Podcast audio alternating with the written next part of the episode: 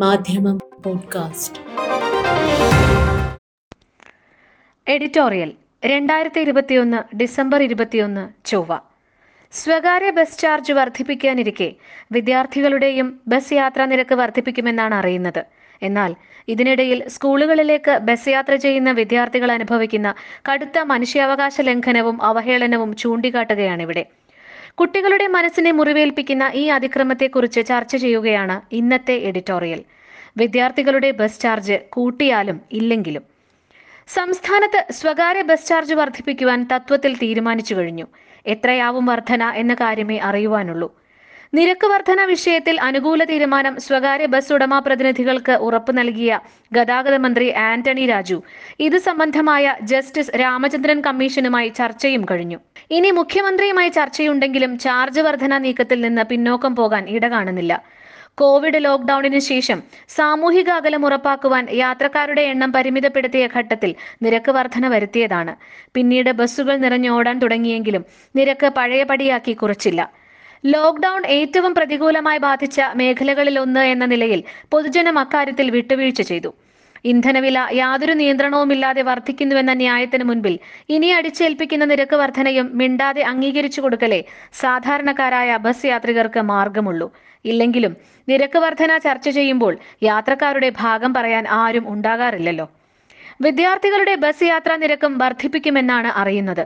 പതിറ്റാണ്ടുകളായി ബസ് ഉടമകൾ പുറത്തിറക്കുന്ന ഏതൊരു ഡിമാൻഡ് നോട്ടീസിലും ഈ ആവശ്യം ഉന്നയിക്കാൻ മറക്കാറില്ല. മറ്റു പല സംസ്ഥാനങ്ങളിലും വിദ്യാർത്ഥികൾക്ക് യാത്ര സൗജന്യമാണ്. ഏറ്റവും വലിയ ബസ് യാത്ര നിരക്ക് ഈടാക്കുന്ന കേരളത്തിൽ പണ്ട് മുതലേ വലുതല്ലാത്ത ഒരു തുക വിദ്യാർത്ഥികളിൽ നിന്ന് ഈടാക്കി പോരുന്നു.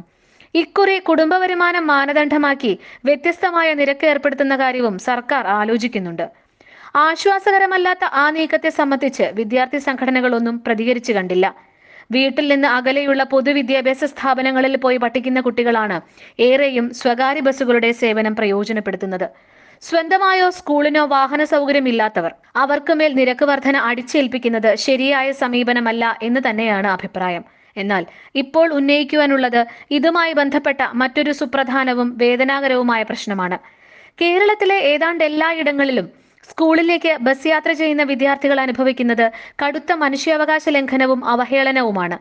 ഓരോ ബസ് സ്റ്റാൻഡുകളും സ്കൂളുകൾക്കടുത്ത സ്റ്റോപ്പുകളും ദിനേന ഈ അവഹേളനത്തിന് വേദിയാകുന്നു. ബസ്സുകൾ പുറപ്പെടുന്ന സമയം വരെ അടുത്തു ചെല്ലുവാനോ അതിനകത്ത് കയറുവാനോ വിദ്യാർത്ഥികൾക്ക് അനുമതിയില്ല. കോവിഡിന് മുൻപേ അടിച്ചേൽപ്പിക്കപ്പെട്ടതാണ് ഈ സാമൂഹിക അകലം. ജീവനക്കാരുടെ സമ്മതം ലഭിച്ച് ബസ്സിനുള്ളിൽ കയറി പറ്റിയാൽ തന്നെ ഒഴിഞ്ഞുകിടക്കുന്ന സീറ്റുകളിൽ ഇരിക്കാൻ അനുവാദമില്ല. എന്തെങ്കിലും വയ്യായികയിൽ യാത്ര ചെയ്യുകയാണെങ്കിൽ സീറ്റിലിരിക്കുവാനുള്ള സൗകര്യം ലഭിക്കാൻ ഫുൾ ചാർജ് നൽകി ടിക്കറ്റ് എടുക്കേണ്ട നിർബന്ധാവസ്ഥ പോലും ഉണ്ടാകുന്നു പ്രത്യേകിച്ച് പെൺകുട്ടികൾക്ക്. വിദ്യാഭ്യാസ ഗതാഗത മന്ത്രിമാരുടെ ബസ് ഉടമകളുടെ ജീവനക്കാരുടെ മക്കളുടെ ഇളയ സഹോദരങ്ങളുടെ പ്രായമുള്ള കുഞ്ഞുങ്ങളല്ലേ അവരെല്ലാം പഠിച്ചു വളർന്ന് നാളെ നാടിന്റെ നാനാ കോണുകളിൽ എത്തിച്ചേരേണ്ടവർ. രാവിലെയും വൈകിട്ടും പതിവായി അനുഭവിക്കേണ്ടി വരുന്ന ഈ അപമാനം അവരുടെ മനസ്സിൽ എത്രമാത്രം സമ്മർദ്ദം സൃഷ്ടിക്കുന്നുവെന്ന് ആലോചിച്ചു നോക്കിയിട്ടുണ്ടോ?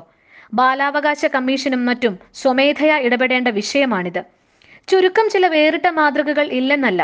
രാവിലെയും വൈകിട്ടും വിദ്യാർത്ഥികൾക്ക് മാത്രമായി സ്പെഷ്യൽ ട്രിപ്പ് നടത്തുന്ന സ്വകാര്യ ബസിന്റെ വിശേഷം മാധ്യമം തന്നെ പ്രാധാന്യപൂർവം പ്രസിദ്ധീകരിച്ചിരുന്നു.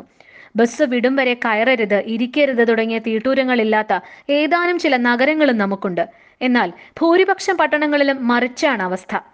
നിരക്ക് കൂട്ടിയാലും ഇല്ലെങ്കിലും വിദ്യാർത്ഥികളോട് മനുഷ്യത്വപരമായ നിലപാട് സ്വീകരിക്കുവാൻ ബസ് ഉടമകൾ ആദ്യം തയ്യാറാകണം. അങ്ങനെയല്ലാതെ സർവീസ് നടത്തുവാൻ അനുവദിക്കില്ലെന്ന് തീർത്തു പറയാൻ ഗതാഗത മന്ത്രിയും മുന്നോട്ട് വരണം. കുട്ടികളുടെ മനസ്സിനെ മുറിവേൽപ്പിക്കുന്ന ഈ അതിക്രമം അടുത്ത പ്രവൃത്തി ദിവസം തന്നെ അവസാനിപ്പിക്കുവാൻ സാധിച്ചാൽ അത്രയും നല്ലത്. മനുഷ്യ വ്യവഹാരങ്ങളിൽ മാറ്റം വരുത്താതെ സ്കൂൾ യൂണിഫോം പരിഷ്കരിച്ചതുകൊണ്ട് മാത്രം സാമൂഹിക മാറ്റവും തുല്യതയും ഒന്നും ഉണ്ടാവില്ലെന്നേ. മാധ്യമം പോഡ്കാസ്റ്റ്.